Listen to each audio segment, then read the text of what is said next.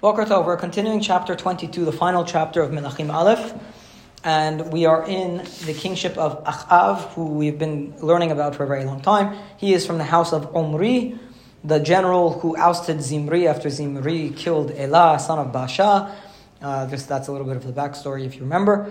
Um, Achav was an evil king. He was married to Izebel, and he is the one who is famous for um, being at the scene when Eliyahu does his uh, incredible event at Hara Carmel, where he kills all the the Nevi'im of Baal. He's also the one in the previous chapter took his wife's advice and stole the land and the possession of Naval, of uh, Navot. Sorry, not Naval, Navot.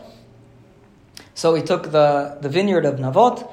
And he's also the one who was kind to the king Ben Hadad after God delivered the king Ben Hadad into his hands Instead of killing Ben Hadad, the king of Aram, who was the enemy of Israel, he said, He is my brother, we are fellow elitists, and he uh, saved him. Okay, for some menial, trivial uh, uh, economic benefits. Okay, now, now that Achav had uh, some level of dominance over Aram, he felt like Aram had previously taken a uh, a city that belonged to Yehuda, I mean that belonged to Israel, that belonged to the king of uh, uh, King Achav, and Achav turns to Yehoshaphat, the king of Yehuda, who is a righteous king, and he turns to him and he says, "Do you know that this place called what was the place Gilad. called Ramot Gilad is actually belongs to us, and it's in the possession of Aram?" And he says, "Let's go and attack it." And then the king Yehoshaphat, what's his answer? He says, Whatever you do, I'm willing to do. Now, in order to decide if they're going to go out to war, they bring out the Nevi'im. So Achav brings out his Nevi'im, and they all say, You shall certainly go to war because God is going to give him to your hands. And Yehoshaphat turns to him and he says, Can you find actually a real Navi? Like, I want a Navi that's to God. Okay, and that's kind of, I think that's where we got up to, right? Is there no Navi here? And then Yehoshaphat says to him, um, there is one Navi that I hate because he never, he never tells me what I want to hear and his name is Michayahu, Michayahu ben Imla, and Yehoshaphat says, bring him. Uh, and he says, don't, don't say thus, please bring him. Okay, so Pasuk 10. Vaikram melech Yisrael sari sechat, vayomer mahara Michayahu ben Imla. So the king of Israel, Achav, tells one of his eunuchs, Go, rush and bring Michayahu, son of Imla. Umelech Israel, Yehoshaphat melech Yehuda, and the king of Israel and Yehoshaphat, king of Yehuda, Yoshavim ish al kis'o, are sitting on each one on their throne, milubashim begadim, Begoren Petach Sha'ar Shomeron, and they were dressed in their fine uh, clothing of kingship in the threshing floor that's uh, near the entrance of Shomeron, which was the capital city of the north. And all the Nevi'im, the fake Nevi'im, of course, are doing their prophecy before both of them. Tzidkiyahu ben Kina'ana, this, this fake Navi named Tzidkiyahu, son of Kina'ana, made these uh, iron horns. Vayomer, karne varzel, Vayomer, ko amar Adonai, ve'ele tenagachet aram ad kallotam. And he said, so says Hashem, so says Adonai. With these horns you will, dis- you will, you will uh, uh, gore Aram until you destroy them. Now, it's, it's uh, very interesting. The Navi, he is claiming to, do, to be doing Nevuah in the name of God, and he's even using symbolism. Now, we do see in the Nevi'im that very often their Nevuah comes with, a, with some symbolism. Um, why can't I think an example now? There are, there are examples. I, I'll, I have to um, read in the, in the Alex Israel book. He gave a few examples, but the Navi is trying to look like a Navi of Adonai. He's even quoting Adonai in his, in his, nevuah, in his fake Nevuah. John, yeah. why is it from the beginning of this chapter they do not name uh, who's it Achav? They don't name Achav. They only name. They're only na- naming Yoshaphat. That's a good question. i have also realized like the that. King, and then it says, the king and then king of Yehuda, and then it's like the king of Yehuda is Yoshaphat. Melech Yisrael, Yoshaphat Melech Yehuda. It's, it keeps saying the king of Israel and uh, Yoshaphat Melech Yehuda. name him. Okay. Uh, I, it's a good, very very good point. I I don't know. Very good point. פסוק י"ב, וכל הנביאים ניבאים כן לאמור, עלה רמות גלעד והצלח, ונתן אלוהים יד המלך. And all the Nevi'im are saying the exact same thing, saying, Go to Ramot Gilad and you shall be successful and be successful and God will give in the hands of the king. Now this is exactly the reason Yehoshaphat knew it was all nonsense because they're all saying the exact same words and they're doing Nivwa in unison. Nivwa, as we know, is, um, is Nivwa is seen through the prism of the Navi, which means that the word of God is consistent, but every Navi reads into it in its own way, right? It's it's filtered through the mind of the specific Navi. So if it's a true Nivwa, it shouldn't be identical to the next Nivwa that's saying something similar. It should not be identical ever. Okay, and that's how, according to the Radak, uh, according to the Midrash, actually from the Gemara, that's how Yehoshaphat knew that the whole thing was nonsense.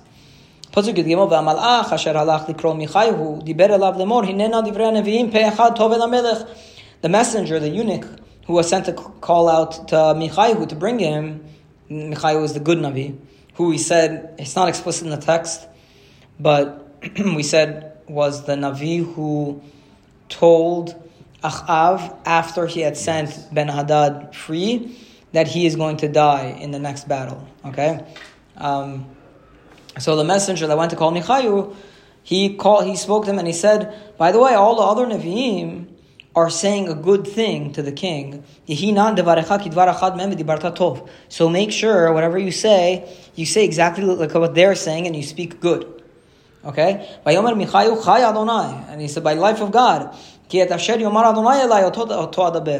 And he, he said, I'm not going to do that. Whatever God tells me, I'm going to do. So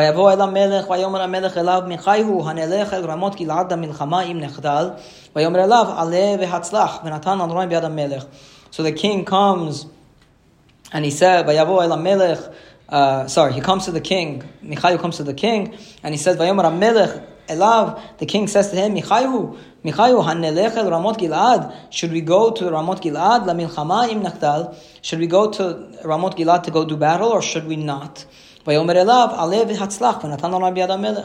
And he said, for sure you shall go, and God will give, and God will give in the hands of the king. Now, what is it? What, what are those words exactly? Michaihu, the king, they bring Michayu, okay, and the king asks him, should I go to Ramot Gilad or should I not? And he says, Aleph Adonai melech. Michayu says, go up and be successful and God will give in the hands of the king. Now, what are the, where did Michayu learn to say that? From other prophets. Ve'atzlach v'natan Adonai biyad melech. The other Nevi'im all said, go and be ve'atzlach v'natan Adonai biyad melech. So now Michayu is in a joking way taking the advice of this messenger guy who tried to like corrupt him before, and he's as a joke or in not as a joke in a sarcastic way saying exactly what the other Nevi'im said. So Michaihu comes in and he's like, "Yeah, go, go, because you will be successful. Uh, God will deliver them in the hands of the king." Why would he do that? Okay, so he's, he's being uh, rude.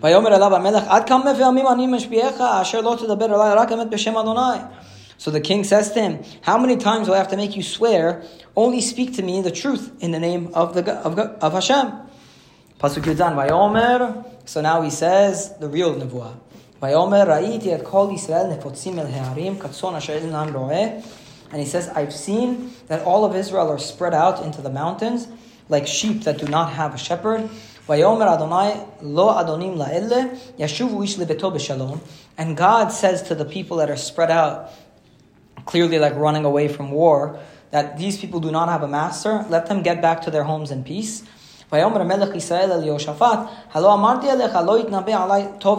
The implication, by the way, is let them get to their homes in peace because their leader has now been killed, right? So the imagery that Michayu had was all of Am Israel or all of the people of Israel that were at war are running away without a leader, and God has mercy on them because their leader has just died, meaning Achav has just died in battle. Okay, so the king of Israel says to Yoshaphat, "Halo, Amarti Didn't I tell you that he's not going to do a good nevuah for me? He's just going to say something negative." And he now Michaihu continues and he says, Now listen the word to the word of God. Ra'iti Adonai. I see God sitting on his throne, and the whole host of the heavens are sitting on his right and on his left. And then he says, Who will seduce Achav into going against Ramot Gilad so he shall he so that he will fall. And this guy is saying this thing, and this guy is saying something else. Okay? The wind came and stood before God. I am going to seduce him. So God says to the wind, How are you going to seduce Achav? I'm going to go and I'm going to be a spirit of falsehood. In the mouth of all of his prophets. And God said, Go seduce and you shall be, and be successful. Go and do so, meaning go and, and convince Achav to go out to war uh, to his detriment. And now, behold, you see that God has given a spirit of falsehood in the mouth of all of these Nevi'im that you have here. But really, God has spoken bad about you, meaning God plans to kill you. Now the Tzidkiyahu guy, who is the false Nabi, who brought the horns, the iron horns, and said, with these you're going to gore the enemy. And he slaps him in the face. Vayomer, eze avar ruach Adonai me'iti ledaber otach. What, you think that the Spirit of God left me to speak to you? Because this guy needs to maintain his, you know, his air and the status of a Nabi. ויאמר מיכאיו הנך רואה ביום ההוא אשר תבוא חדר מחדר ליכוון. He said, Michayu says back to him, on the day that that my word comes, you're going to have to hide in the room of rooms, meaning you're gonna you're gonna be in hiding also because you think you have the spirit of God and you don't, and you're uh, you're just an instrument for the for um, falsehood. ויאמר מלך ישראל, קח את ואשיבהו אל עמון, אל עמון שר העיר ואל יואש בן המלך. So king of Israel, Ahab says, take Michaihu and give him to Amon uh, the, um, in charge of the city, and Yoash, the son of the king. Mm, I guess Yoash is his son, right? Um, okay, it's not here. It's not here no.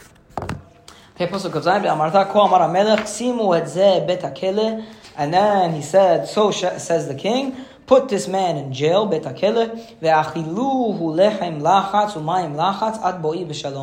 And feed him, barely feed him bread just to keep him alive, and barely feed him water just to keep him alive, until I come back in peace. And he says, Michal says, game. If you come back in peace, then we know that God didn't speak to me. And then he said, everyone shall listen. Right? That's yeah. how it's translated? Hear this all the peoples, yeah. Okay. Uh, so that that's the portion of today. So I, the only thing I just want to dwell on for a second is how much insight we get into the the whole. We we think like the whole false prophet thing is just like some random like we don't we don't understand how big of an issue the false prophet, the institution of the false prophet was, but it was a very big issue. The institution of the false prophet was a massive issue because it was the instrument through which the king could A, control the people, and B, make himself feel like he's doing the right thing when he's really not.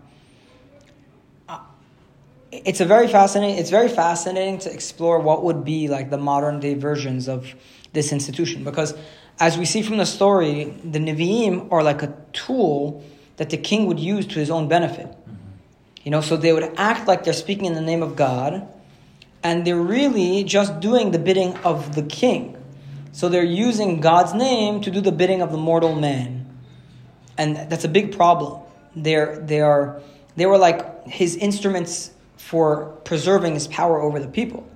Because they, everybody respected God. So if you could claim to represent God, which that's what the king was doing by having his host of Nevi'im, you could control the people. So you see, like, the king expects the Nevi'im to do his bidding because they work for him, which is a crazy thought, you know? And whenever they go to, to fetch Michaihu, the guy tells him, all the other Nevi'im are saying this, make sure to say it. Like he even has his his goon go and tell Michaihu, like you better you, you better, better, do yeah. you better stay in line. It's like a playwright.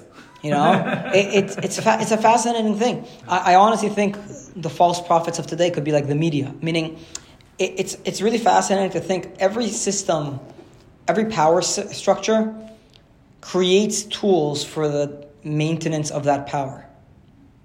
And I think what today would potentially be how like power systems take make use of the media or maybe the intelligentsia, where they make use of the people that are the most respected, the experts, or like the doctors or the PhDs in the universities.